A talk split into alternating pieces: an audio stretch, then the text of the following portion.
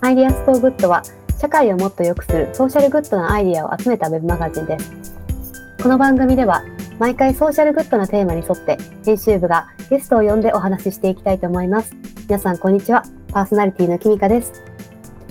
本日のゲストは社会起業家志望の19歳、リサさんです。こんにちは。こんにちは。よろしくお願いいたします。よろしくお願いいたします。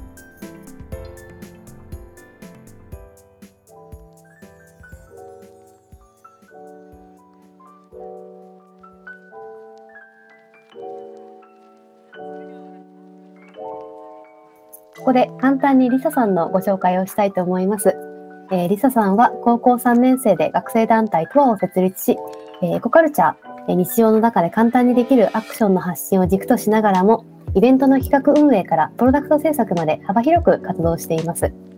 また、アースカレンダーという地球のためのミッションが書かれた日めくりカレンダーを発案し、ヒガロジャポンの BWA ピッチコンテストでファイナリストにも選ばれました。そんなリサさんは、インスタグラムでノートメガールというアカウントを作り、皮肉のこもったコラージュ作品で社会を変えるきっかけを作っています。ここからはですね、そんなリサさんがなぜエコカルチャーを作っていきたいと思ったのか、その原点となるお話を伺っていきたいと思います。リサさんよろしいでしょうか？はい、お願いします。お願いいたします。リサさんはですね、あの現在の発信があのすごくアクティブで、フィガロジャポンでもファイナリストに選ばれるぐらいかなりアクティブに活動されていて、であのインスタグラムではかなり皮肉めいた作品を発信されているというところなんですけども、まあ、そういったあの価値観がですね、すでに幼少期の頃から始まっていたということで、ちょっと幼少期のお話聞かせていただけますか？はい。えっと、幼少期は、あの、私一人っ子なので、あの、両親がすごくいろいろなところに連れてってくれました。すごいなんだろう、例えば美術館とか行ったりしても、こう、自分はどう思うかとかこれから何を感じたとかすごいいろんな場所に連れて行ってくれたおかげでこう自分の考えをよく持つような子供だったとちょっと我ながら思います。だからこう地球のこととか社会のことに関しても自分はこういう社会を実現させたいとかなんか人々が地球のためにこういうあり方でいた方がいいんじゃないかなっていうすごい信念だったりとか自分の思うことを常にあのなんだろうな持たせてくれるそういう親だったのですごい教育方針的にも私から見た教育方針なんですけどすごい放任主義っていうかでもその放任主義の中でもこう自分らしくあるためにはどうすればいいかっていうすごい考えさせてくれる両親だったので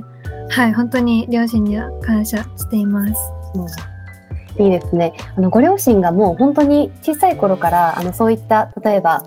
何か環境のことが学べるような場所だったりとか、そういうまああの美術館だったりとかそういったところに連れてくださったんですか？はい、そうですね。なんかもうやりたいことは何でもやりなさい。知らないからみたいな 感じで結構任せてくれてたので、私は本当になんだろうな。好奇心のままもう自分のやりたいことはやって言いたいことは言ってみたいな結構自由奔放な感じだったのでそうですね海外とか行ってもいろいろ感じることがあったしそれを共有する場共有する場っていうかもう家族と友達しか幼少期の頃はいなかったんですけどすごい積極的に自分の思ってることとか意見を周りに伝えていた幼少期だったなと自分で思います。すごいですね。ありがとうございます。まあ、そんなあのご両親のあの教育だったりとか、あのまあ、教育方針とか家庭の環境のもと、海外にも何度も行かれていたんですよね。はい。えっと、私のお母さんがフィリピンの方なので、あの、2年に一度、まあ、コロナ前なんですけど、2年に一度はお母さんの帰省について行ってますね。すごいなんか、フィリピンの家族ってすごい温かくてフレンドリーな家族なので結構正直日本の親戚よりかあのなつながり関わりが深いんですけど、そうですね。なんか最近はあの年末にちょっと用事があってあのやっとコロナまだちょっと流行ってますけどあのやっと行けたので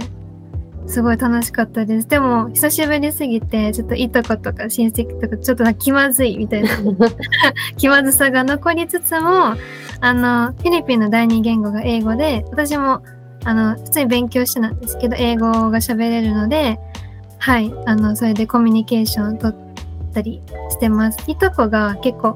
年齢も近くて、女の子が多いので、こう、恋話したりとか、学校のことどうなの？みたいな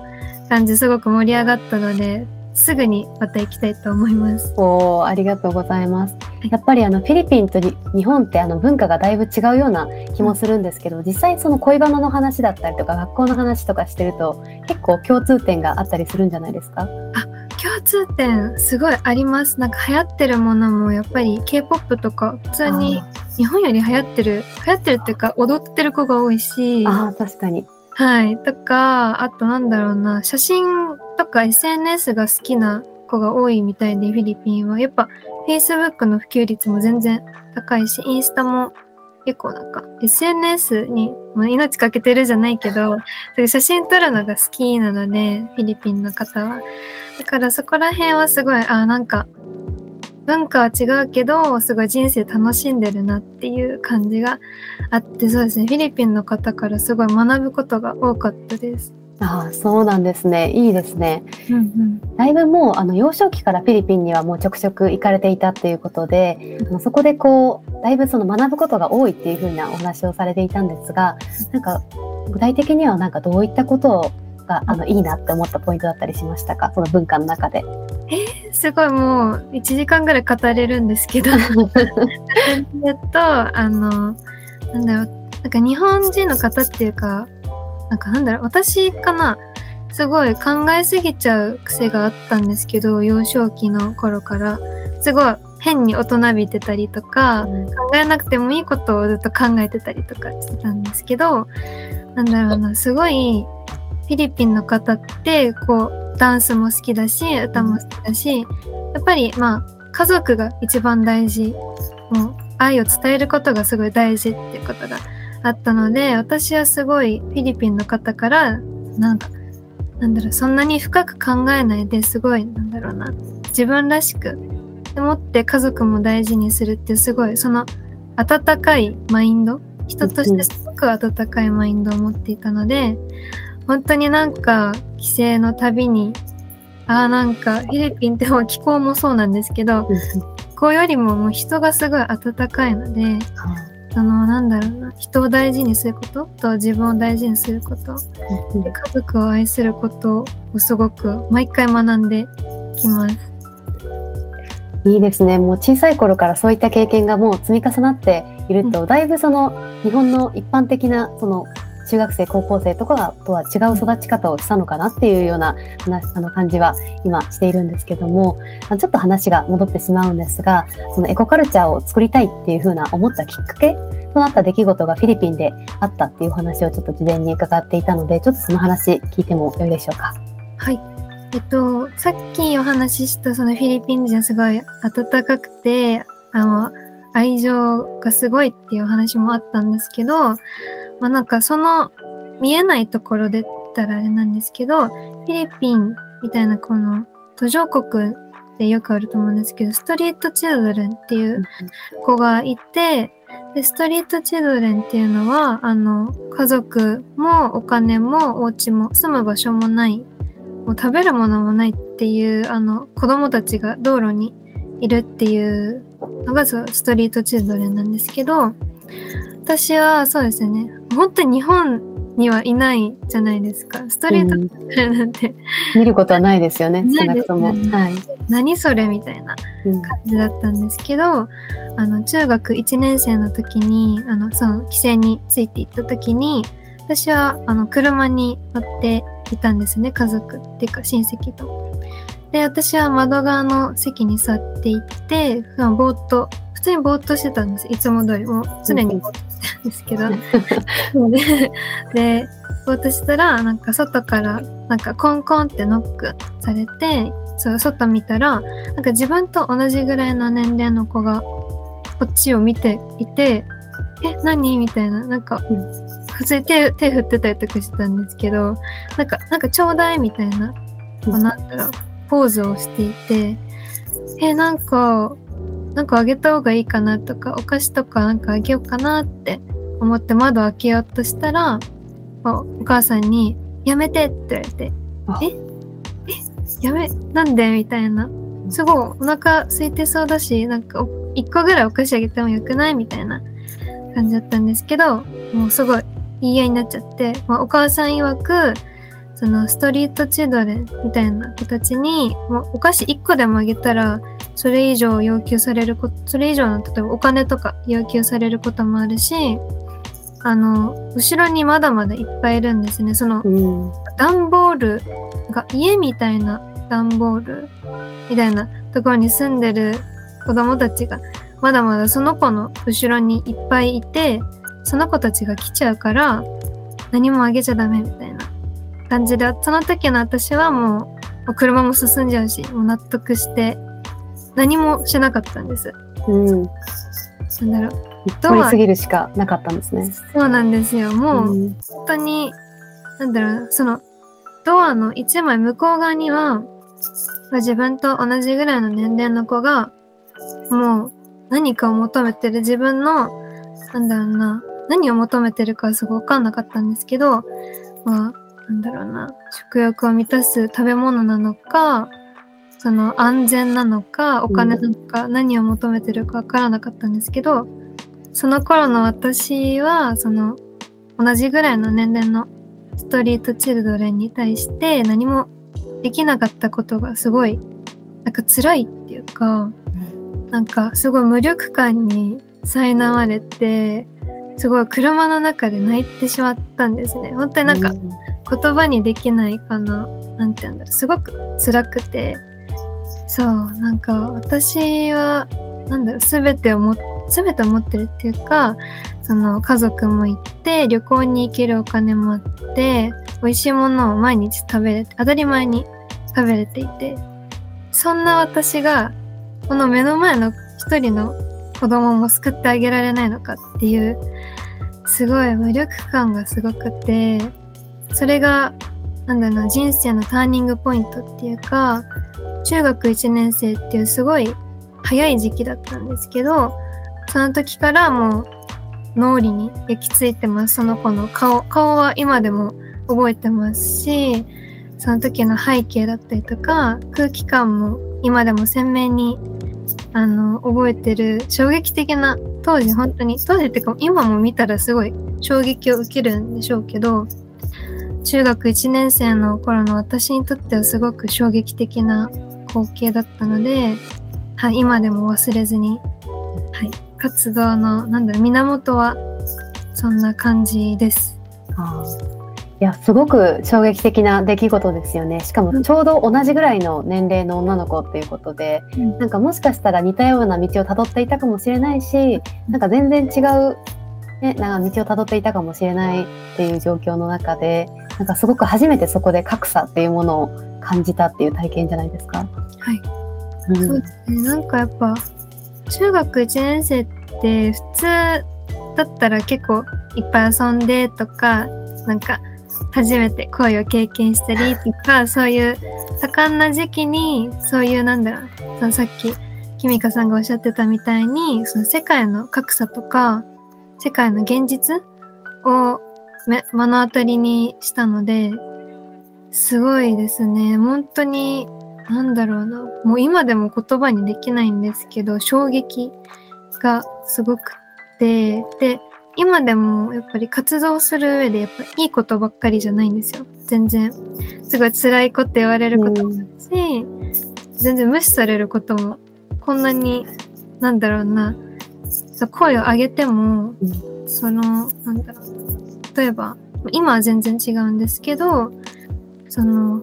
協力者っていうか仲間が見つかんない時もすごい大変だった時期もあるんですけどやっぱそれでも活動をやめなかった理由っていうのはその子の存在があったからでああもうなんか辛いしやめたいし普通の高校高校生の時にすごくそういうことがあったんですけどうん。普通に高校生したいって何度も思ったんですけど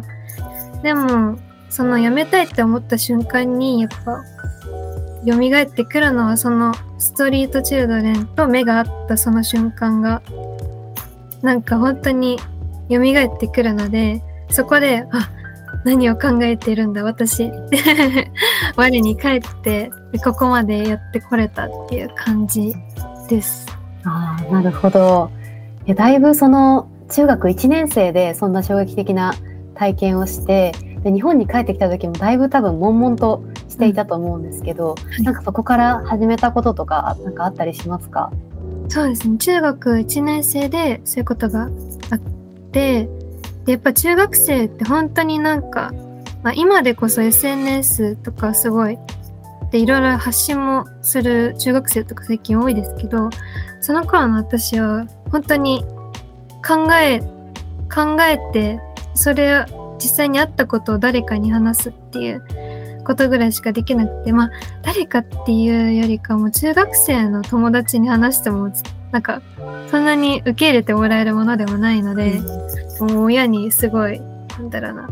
こうこうこう思っててなんか貧困問題って実はこうなんだよとか結構自分でネット使って調べたりしたりとかしてで高校を選ぶっていうタイミングの時に、はい、やっぱりもうちょっと世界のことを知りたいって思ってその国際人文化っていう国際的なことが学べるコースに頑張って勉強して一発で入ってでそれからそうそのコースそのコースは一クラスしかないんですけどそのコースで英語を勉強したりとか社会の授業でもちょっと SDGs のことをやったりとか他の高校生よりかは結構グローバルな視点でいろいろ勉強していたのでそうですねその進路選択もそのフィリピンでの経験がなんだろうなこう影響関わってきたっていう感じですかね。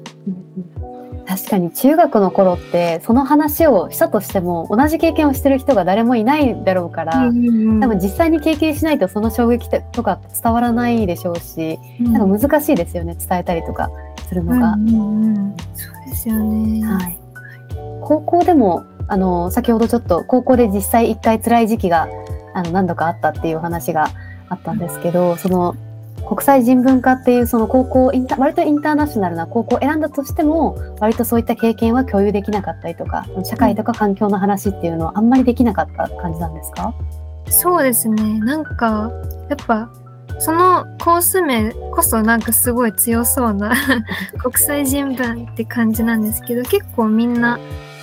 が見てる景色っていうのはそのなんだろうな海外思考強強めっていうか英語喋れるようになってアメリカとかオーストラリアとかでお仕事したりとかそれこそ旅行に行ってみたいとかそういうマインドの子が多かったので全然私とは違くてその見てる方向が。そうですね。だからうんなんか一回話したんですけど一人の子に。なんかそんなことってあるの？みたいな。ああんまり 想像。響かなそうな、うんうん、想像できないですよね、まあ、普通に日本で生活してでそんな同い年ぐらいのなんか家もお金も家族もいない子のことなんてきっと想像ができないんだろうから、そこで私はあ私のいる場所ってここじゃないなって結構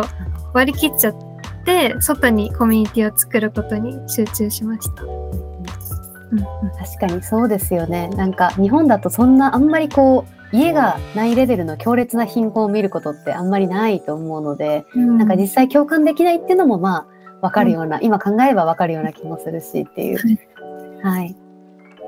実際その外にこうコミュニティを求めていたっていうところですけれども、学生団体を作ったのも高校生の時ですよね。はい。高校3年生の時に、その今のトアっていうあの学生団体を立ち上げたんですけど、なんか立ち上げのきっかけっていうのが、やっぱりその高校にはそういう友達がいなくて、が SDGs とか、その社会課題に関心がある子は、なんか、あれ？意外といないじゃんみたいな 感じで、あじゃあもう自分でなんかそういう環境問題とか社会課題にすごい興味のある子を集めて自分でコミュニティを作っちゃえと思って結構いろんなあのイベント行ったりとかあとそうですね大学のオーキャンで出会った子をスカウスカウトしてその子をメンバーにならないみたいな感じでその学生団体に誘ったりとか結構外にいろいろコミュニティを求めたりとか、まあ、自分で作ったりもそうなんですけどあのやっぱ他のなんだ学生団体とかそういうイベントに行くともうすでにその環境系のコミュニティが結構ポンポンって感じであったのでそこに飛び込んでみたりとか。そうですね。でやっぱりそういうコミュニティの人たちにやっぱそのフィリピンでのお話するとなんか共感っていうかなんだろうな。大変だったねって言ってもらえたことがすごい衝撃で私は今までそんな経験全くなくてえーみたいな 反応しかもらえなかったような3年間だったので。でなんかそのなんだろ共感とかなんだろど同情っていうか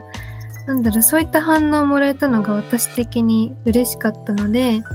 学校以外にも居場所はあるし私を受け入れてくれる場所があるんだと思ってはい学生団体の活動は結構楽しんでやってました。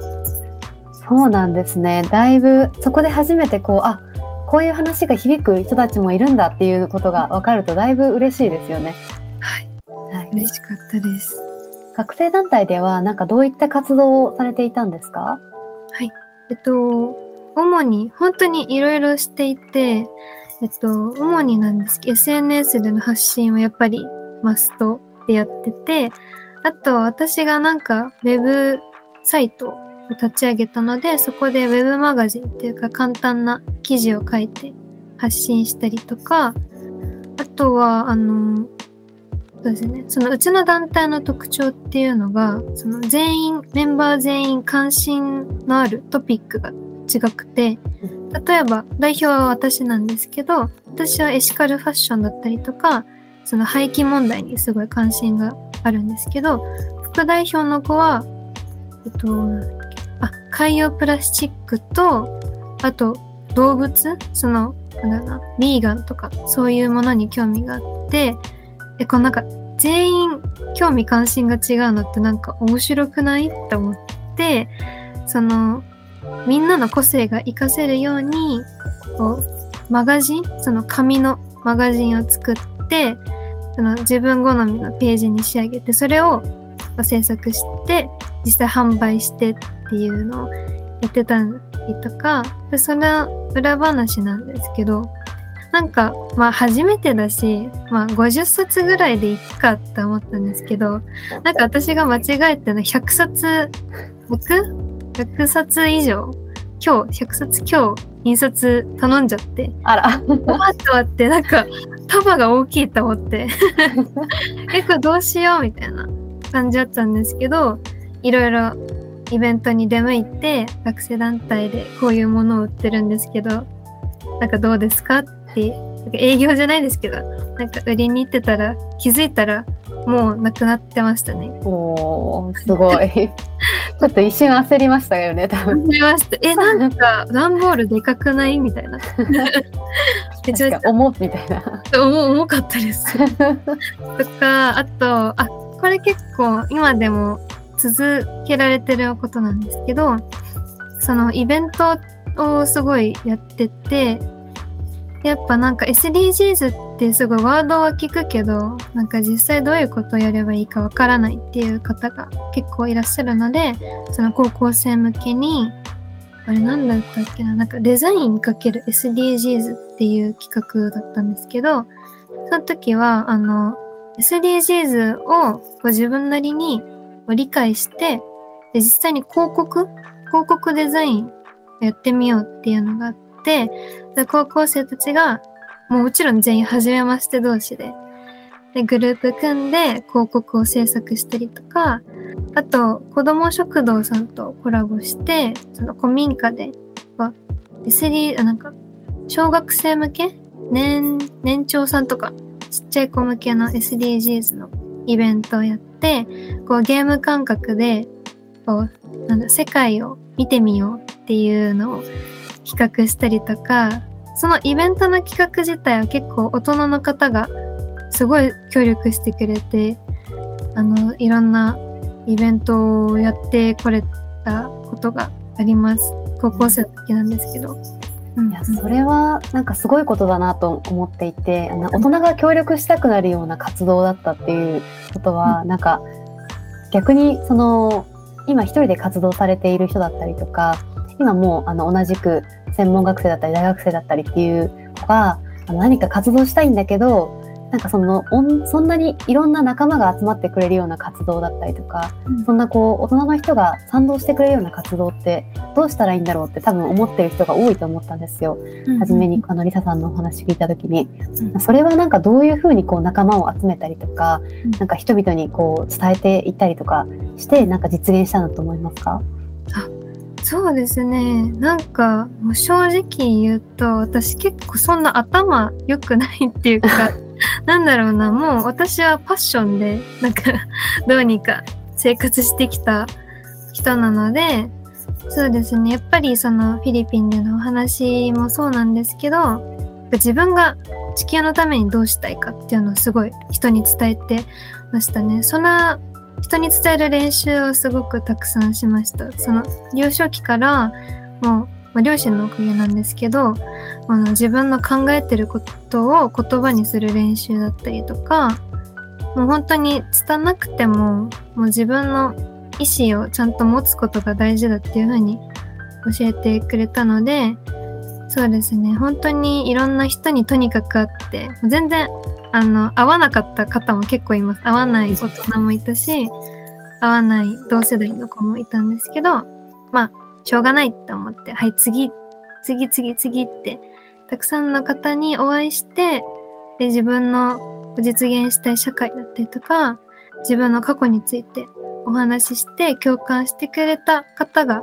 今でも結構お世話になってるような感じなので、そうですね、なんだろう、自分の思いを話す練習をしたら、きっといろんな人に届くんじゃないかと思います。あなるほど。確かにその学校の例えば授業とかだとあんまりその議論する場だったり、うん、自分の意見を言う場っていうのはあんまりないと思うんですけどでもそれでも意外とそのリサさんのように自分の意見をこう言う練習をしてきたっていう人だったりとかもいるのでなんかそう思うとちょっと希望があるような気はしますね。なんかそういう授業がなかったとしてもとか教育システムが変わるのがすごくゆっくりだとしてもなんか自分で変えることはできるのかもしれないなって今聞いてて思いました。うん、は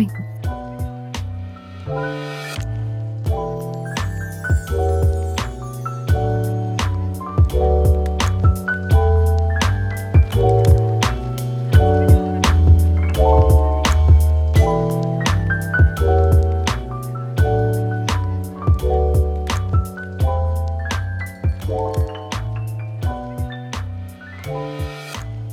ですね、あの、リサさんは、アースカレンダーという日めくりカレンダーをご自身で制作されているというところなんですけども、あのどういった活動なのかちょっと教えていただけますでしょうか？はい。えっと、アースカレンダーは、えっと、地球のためのミッションが1日1つと記載されている日めくりカレンダーです。すごくシンプルなプロダクトなんですけど、このカレンダーは、やっぱり地球ってすごいたくさんの問題抱えていてあの気候変動だったりとか地球温暖化とか、まあ、なんだ海面上昇とか本当にいろいろある中で自分は自分には何ができるんだろうっていう自分にできるアクションを探してるっていうそういった方に届けたいカレンダーです。おありがとうございます。マースカレンダーは今はあの印刷中っていうところでお間違いないですか？あ印刷のあの、アイデアが整っ、アイデアが360個。おお。あったね。結構頑張ったっていうか、あの、それこそ今の専門学校さん、専門学校さん、専門学校の協力のもと、イベントを2回実施して、そこで高校生だったりとか、研究の大学生さんを集めて、その地球のためにできるアクション、まあ面白いやつだともっといいよねっていうのを考えるイベントを2回ほど実施できたので、そこで結構一気にガツンって集まった感じです。それは本当にグッドアイディアですね。確かに自分たちだけで考えようとすると365って結構な数ですよね。はい、うんうん。あとなんか、プロジェクターメンバーが私を含めて5人いるんですけど、やっぱり自分の関心事に力を入れてしまうと思うんですね。例えば、私は服の廃棄に関心があるんですけど、古着屋に行こうとか、なんかリペアしようとか、多分そういったアイディアばかり出してしまうと思うんですけど、やっぱ多様な学生たちが集まることで、こうまんべんなくいろんな問題解決できたりとか、その難易度も結構、そのグループでアイデアを考えてたんですけど、グループ別でアイデアが、アイデアの、なんかなんだろう、難易度が異なったりとか、結構面白いです。反対の多様性にあふれたアイデアをたくさんいただけたので、はい、いいイベントだったと思います。確かにあの一人一人の関心が違うっていうのはそういうところにも実は活かせていたりとかするんですね。うん、はいじ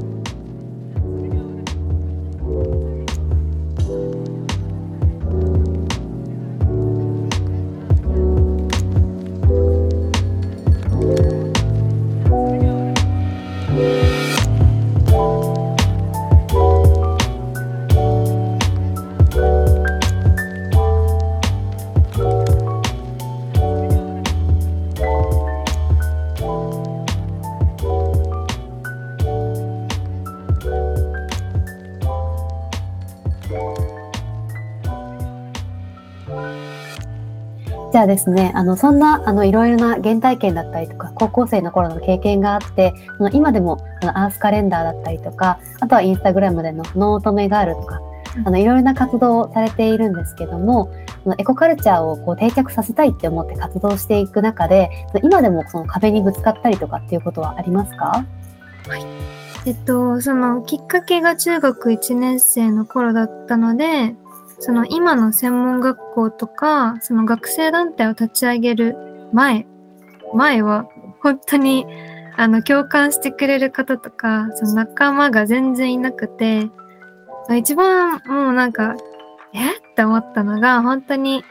本当に今でももうって感じなんですけど、あの、高校生の時に、やっぱ、えリサって意識高いよね、みたいな 言われたんですね。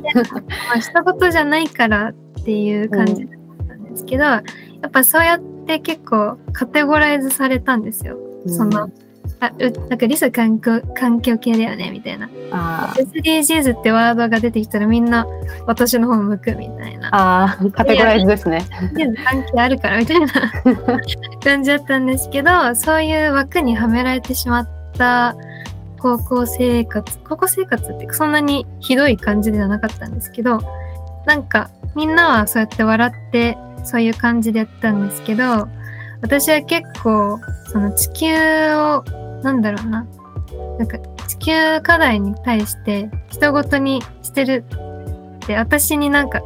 なんだろうな。めっちゃ言い方悪いかなって思うんですけど、なんか私が、私担当みたいになってるのがすごく嫌だったので、そうですね。今は全然、あの、置いてる環境は自分で選んでそこにいるので、全然そういうことはないんですけど、そうですね。昔はそういうこともありました。今は、やっぱり共感してくれる方だったりとか、大人の方も、こうなんだろうな、協賛っていうか、なん、なんて言うんだろう。協力してくれる方私がこういうことやりたいんですって、なんか力貸してくださいとか、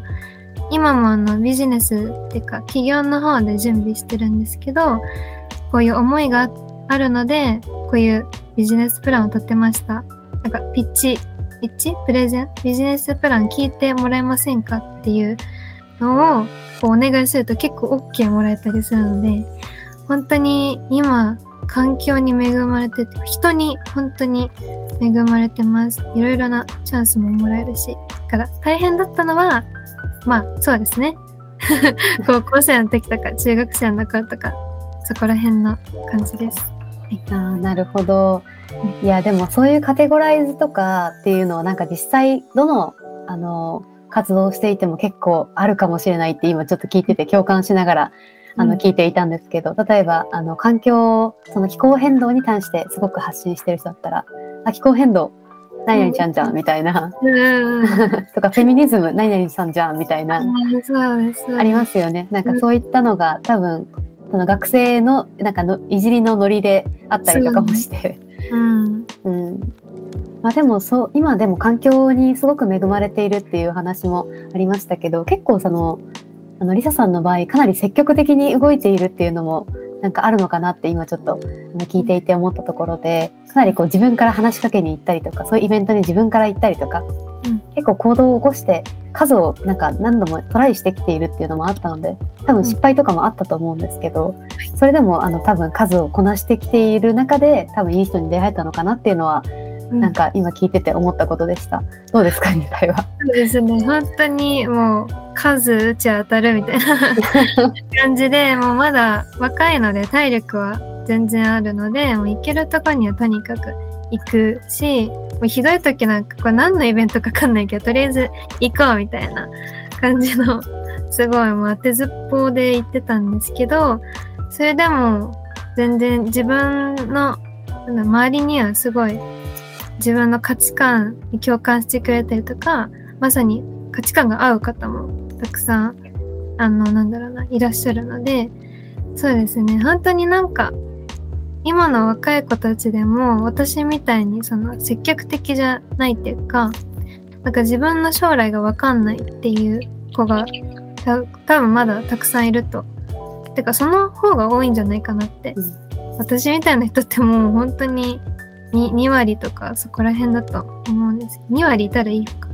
って思うんですけどやっぱりなんだろうな。本当にいろんな場所に飛び込んでみるっていうもうなんか好きか嫌いかわかんないけどもう例えばイベントだったとしてもうとなんか何のイベントかわかんないけどとりあえず行ってみる。でその雰囲気とかそうコンセプトが自分に合わないって思ったらもう帰ればいいんです。ただ。うん。それでもういろんなとこに行ってあ自分のなんか直感とかなんかそういうものに従っていろいろんなとこに飛び込んでみるっていうのがすごいなんだろう同世代の子たちでなんか目標とかがまだ定まってない子たちにすごい伝えたいかなっていうすごいちょっと上から なんですけどこういう場をお借りして言いたいなっていうのがあります。確かに。そのフットワークの軽さは本当に武器かなって思いますし、なんか目標が決まってないからこそ、そういうところに行った方がいいですよね、多分。うんはい。確かに合わなかったら帰ればいいっていうのはなんか個人的に聞いていて、あ、確かになって私も思ってしまうぐらい、なぜかその場に行ったら言い続けなくてはならないという思い込みがあったりするんですけど、そんなことは全然なかったりしますよね。はい、そうなんですよね。結構、なんだろうな、もう、えー、すごい、え、なんか、なんだろうな、数打ったら当たるみたいな感じの話だったと思うんですけど、結構割り切りも、割り切ることもすごい大事で、イベントもそうだし、人も合わないなと思ったら、あ、じゃあ、ちょっとまたの機会に行って、とか言ってなんか もうご縁がなかったとかそういうこと言ってもう本当になんかライトな感じで動いてればきっと自分に合う場所がすごい早く見つかると思うので、はい、割り割り切りも大事ですね。確かに確かに。うんいや本当にそうですよね。あとはそのアクションをたくさんやっているとか、いろんな場所に出向くっていうところもそうですし、あとはそのリサさんのあの、まあ、活動の中であのインスタグラムのノートメガールについてもうちょっとお伺いしていきたいなと思ったんですが、あのすごくあの作品がですね、あのコラージュ作品なんですけど、すごくこう皮肉めいていて、何かメッセージが込められてる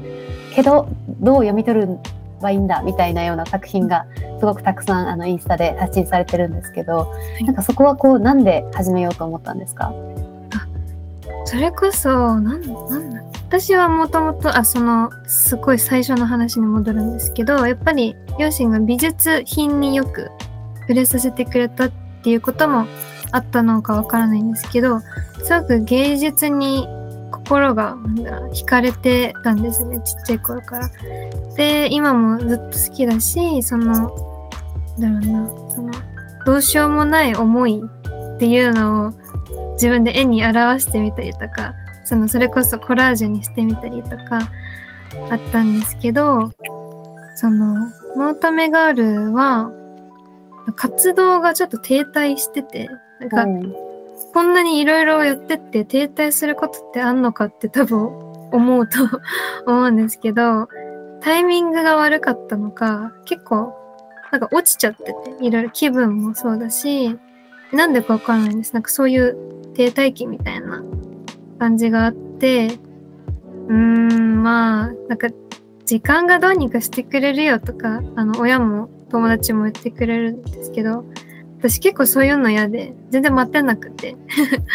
何か行動しないと気が済まないので、結構あの、趣味、趣味としてコラージュをもともとやってたので、でちょっとこれ、なんか自分の好きなように作ってみてって思ってたんですけど、やっぱり脳みそがもうなんか地球のことを常に考えてるっていう脳みそで趣味がアートでって感じだったので、なんか掛け合わせて作ってみたらそういう作品が生まれてたんですけどあのもともとインスタグラムで公開とか全然してなくてそもそも私はなんだろうな自分の悩みとか言葉にできない思いとかをアートにアートとか作品に表すんですけどだからなんだよくいるじゃないですかなんかツイッターに自分の思ってること書くみたいな確かに発信の仕方ねありますよね。ありますよね。で、うんそれが私は絵に絵とかに落とし込むので、人には絶対に見せないんですけど、あの、なんか、たまたまオンラインイベントで出会った大阪の一個上のおと女の子がいて、その子と結構やりたいことだったりとか、考えてることが似てたので、そのオンラインイベントだったんですけど、私がそのチャット機能を使って個人的に繋がんないみたいな ナンパをしてでその子は結構優しいのでなんかもういいよみたいな感じでインスタ交換してでそこで話していくうちになんか大阪で出店なんかブースを出すんだよねみたいな感じのお話をしててその子自体もその服の廃棄問題に関心がある大学3年生の今3年生の子なんですけどあなんかこの子の活動面白いと思っていろいろお話聞いていくうちにその出展のお話が出てその子はリメイク作品を作ってたんですけどそのリメイク品をその出展のブースで売るっていう話になってえその子になんかリズちゃん共同出店しないって言われて。で、何出店すればいいんだと思って。なんか、出店ってワードだけがすごい話す中で流れてたんですけど、え、なん、私は何を売れるんだろうと思って、その、学生団体のその紙のマガジンももうなくなっちゃったし、なんか何を売ろうって時に、その唯一その形としてちゃんと残ってるのが、そのノートメガールの、その、その時はまだインスタとかに世に出してなかったんですけど、その作品をその女の子に友達に見せたら、え、これやばいみたいな。これすごいよ、リサちゃんって言ってくれて、これなんか、印刷とか、印刷っていうか、ポスターカードとかにして、売ったら私買うよ、みたいな。え、買ってくれんのって、私が趣味で作った作品なのに、それにお金払ってくれる人がいるんだと思って、さ結構若気の至りでちょっとグッズポンポン作ってみて、勢い大事ですね。勢いで、もうほぼ勢いでやってるんですけど、勢いで作ってみて、それで出店することになりましたね。それでノートメガールが正式に始まったっていう感じです。なるほど。そういう出店の話が先に出てたんですね。インスタで発信する前に。そうですね、なんか変な順番ですよね。出店が先っていう。確かに、まさかの、そこで初めて見せて、でもそれに価値があるんだっていうことに気づいてしまったというか、はい。結構でもそのリサさんのパッションというか勢いというか なんかすごいですね。アクションへのその渇望というか何かしてないと落ち込んでる時でも何かしてないとこう落ち着かないみたいなのはもう本当に昔からなんですかね。あえー、そうですね。なんか落ち込んでる時こそ何かした方がいいっていうマインドがあってそれこそその、まあ、フィリピンの方の考え方のところでちょっと出てたと思うんですけど私はなんかどうしようもないことを考えがちなんですよ。結構考えることが好きっていうのもあるんですけど、やっぱりなんか何かを影響何かにこうなんだろうなインパクトを与えるためにはそう考え続けることも大事だけどやっぱりアクションを起こすこと形に残すことその考えをって思ってそうですね。もう落ちてる時こそチャンスだと思って。そうですね。なんかもうアクションしてますとにかく。おーすごい。止まってたら止まり続けちゃうと思って、なんか完成の法則みたいな感じで。そうだからそれってちょっと危ないと思って。なんか停滞をしてはうんうん、停滞うん、は違うなっていう。そうですね。止まってることってなんか私らしくないと思ってなんかそのアイデンティティ的にもそうなんですけどうまってるのってなんか私らしくないなと思ったのではい。そうですねその趣味がまさかのなんかねなんかメディアに出させてもらったりとかグッズを出せることになったりとか本当にご縁なんですけどそういう感じでノートメガールも活動できてました。気づいたら活動になってたっていう。あ感じです、ーなるほど。うんいやでも本当に小さい頃からの性格が変わってないっていうようなところも多分一部あると思うんですけどもしその強烈なフィリピンの体験がなかったとしても例えば高校で何か別の強烈な体験をしたとしてもなんか今の似たような形で活動をしてたかもしれないですよね。うん、そうですね。うん、なんか結構テーマが今でこそ地球とか環境なんですけど、うん、まあ勝負なんですよね、結構。何かしてないとっていう、結構趣味もなかった時期がないぐらい何かにうん熱中することが多かったので、そのストリートチルドレンに出会ってなかったら、その趣味をめっちゃ極めてたかもしれないし、趣味を増やしてとか、そういう感じだったと思います。もしその今またフィリピンに行ってであのストリートチルドレンにその車乗ってる時にこう出会ったら今だったらどうすると思いますか？今だったら、うわ、すっごい難しい質問。うんなんか、その、今の私だと、多分その直接的に子供たちに何かしてあげることっていうのは、きっと今でもできないと思うし、今でも止められると思います。あっちは何も変わってないので。うんあの、その年末 ?2022 年の年末に行ったんですけど、あ、変わってないって思って。コロナ前とはい。で、まあ、人数は多分コロナがあってか、なんでかわかんないんですけど、人数は減ってたんですけど、やっぱりいて、で、変わってないんだって思って、もうそれこそ、なんだ、その変わんない要因みたいなのを自分で考えたんですけど、やっぱりその国の制度だったりとか、環境的なものとか、その、なんだろうな、ストリートチルドレンがそうじゃなくなるようなシステムその社会ができてないっていうことに気づいたのでその子供たちに直接今何かするっていうよりかはその子供たちが自立できる仕組み作りだったりとか環境教育の場を今の私だったらどうやって提供するかとか結構そういう風に力を入れると思いますしなんか今はその他にやりたいこともあるのでそっちにフィリピンの方には何も直接的にはなんかできることはないんですけどあのいずれかまあ結構人生プラン的には 30歳ぐらいかなわかんないんです将来的には絶対にフィリピンの方に行ってその子供の支援だったりとかその教育制度を整え整えるっていうか提供するうん、に方向でビジネスをやっていきたいなって将来的に考えてます。原点回帰みたいな感うんうんじで。あーいいですね。結構マインド的にはだいぶ変わりましたね。13歳とか、あのうん12歳、13歳の頃の自分とうん今だったら。そうです。なんかまあ、なんかいろんな人に出会って、うんいろんなことを経験したので、やっぱり考え方がすごい変わりましたね。うん。でも、絶対泣かないと思います。今だったら。もうなんか泣いてる暇があったら、何かしようって、おー だったら、そこに行っても思うと思います。うんうんうんうん。確かにでもあのコロナ後で久しぶりにフィリピンに行って変わってないって思ったのはどういうところだったんですか？えー、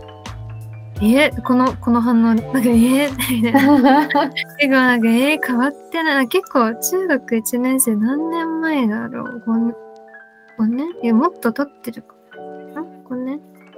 じゃあ、わかんないんですけど、結構5年以上経ってるうんのに、結構そのまんま残ってたので、えー、なんか多分、ここら辺の地域の方とか、じゃあ、どうにもならないこう、なんだろう、もっと根本的な問題がすごい大きくて暗くて深いところにあるんだって思うと、なんだろうな、早くそっちに参入したいって気持ちもありつつ、やっぱ自分の生活もあるしっていう、そこら辺の葛藤はやっぱり今でもあります。確かになんかそのうちあれですねそのフィリピンのそのなんか少しでも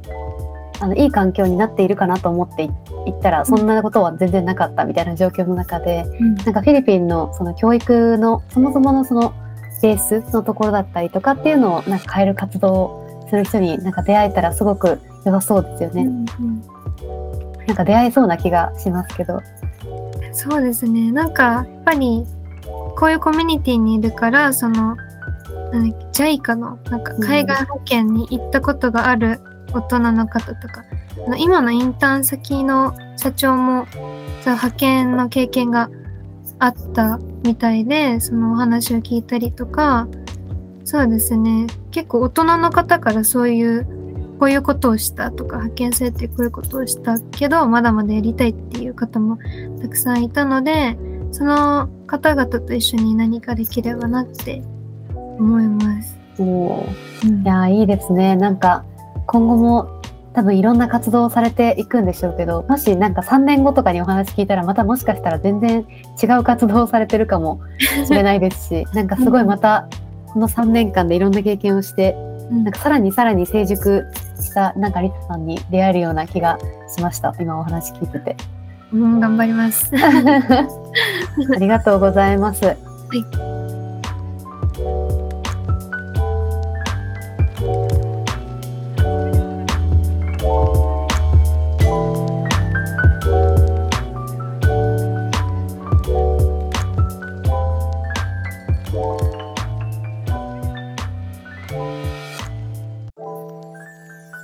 やーなんかすごい聞いててあの普通に楽しんでしまったというか なんか自分が聞きたいことを聞いたなっていう感じが ありました。えー、嬉しい。はい、なんか高校生の頃になんかもし自分私自身がそういうことに気づいていたら何をしただろうとかうん。そんな中学生の頃はその格差の問題とかにそこまでこうそういう体験をしてこなかったのでうん普通に日本の中学生だったのでうん。もうなんか全然って感じだったんですけどうん。なんかそういう発想に至るまでもなかったのではい。そういう経験をしたのことがすごくなんかなんか聞いていて面白いなと思いますし単純に、はいなんかすごい学びがいっぱいだなって思いながら聞いてます。でも、そうですね。なんか、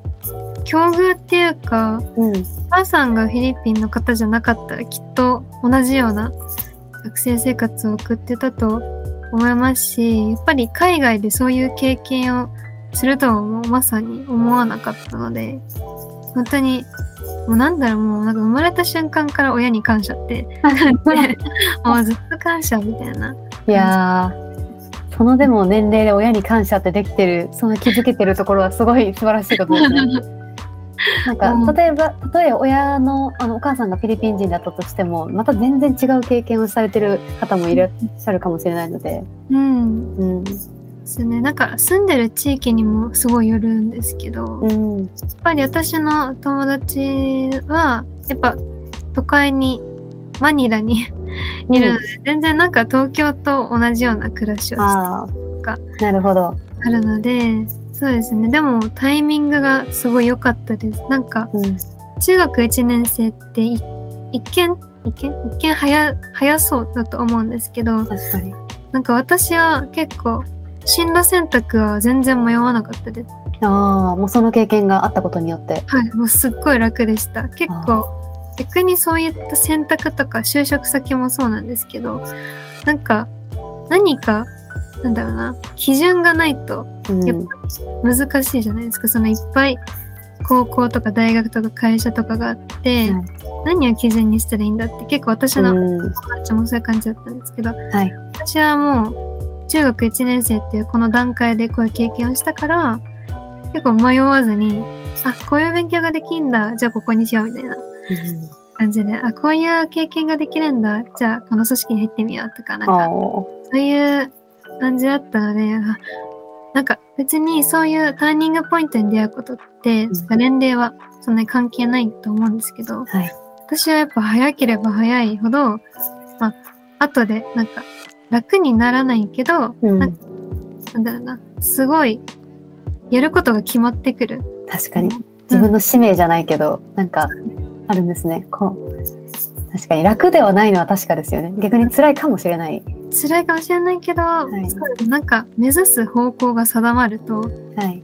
なんかタスクじゃないけど、なんかやる、やらなきゃいけないことうん。が見えてくるので、はい。それって結構なんか、さまようよりかは、こうなんか進路とか、いろんな人生の選択の中で、さまようのもきっと楽しいと思うんですけど、やっうん。ぱなんか、目指す方向が、あ、私はこっちに進むんだって分かると、すごいいろんな、なんか、選択の場面では楽楽だったかなっていう。選択の場面では、うんうんこの先は全然楽じゃないんですけど、う ん確かに葛藤しながらのあれだと思いますけど、そうですね。はい一瞬楽できる。なるほど。いや、でもそれはすごい大事なことですね、結構。なんかそういう経験を多分今からでもした方がいいなって思いますし、そうですね。はい。年齢的には大人になっている人でも、うんなんかそういう経験できたらめっちゃいいですよね。そうですね。人生うん変わるかもしれないし。確かに。なんかお話聞いてて普通にフィリピンに行ってみたくなりました、普通に。えー、言ってほしい。でもすごい、なんか、貧困をすごい感じてしまうと思うんですけど、はい。でもなんか、それでも、なんか、多分そのストリートチルドレンとかそういう層じゃなくて、うんちょっと、なんだろうな、家はあって、お金、あ、家と家族はいて、お金がないっていう、あそれうちなんですけど、あ。なるほど。ですけど、でもそれでもなんか幸せなのは、やっぱり、なんだその人柄、その国民性もそうなんですけど、やっぱり家族がいるからっていうか、すごいむ温かく迎えてくれる、そういう国なので、もう何度でも行きたいし、やっぱり言葉が通じなくても、なんか、なんだろうな、結構あっちは陽気なので、もうノリで、なんか、食べる食べるみたいな、踊る踊る。ジェスチャーでも。楽しめる、そういう、基本的にはそういう国なので、うん。岩香さんも行ってほしいです。ああ、ぜひ、多分なんか、また、その、日本でここまで育ってからフィリピンに行ったら、また違う感想になる可能性は全然あるんですけど、うん。うん、確かに確かに。それも面白いですよね。そうですね。それはそれで新鮮な気がしますね。なんか普通にお話を聞いていて、面白いなってずっと思いながら。えー、嬉しい。ありがとうございます。ありがとうございます、リサさん。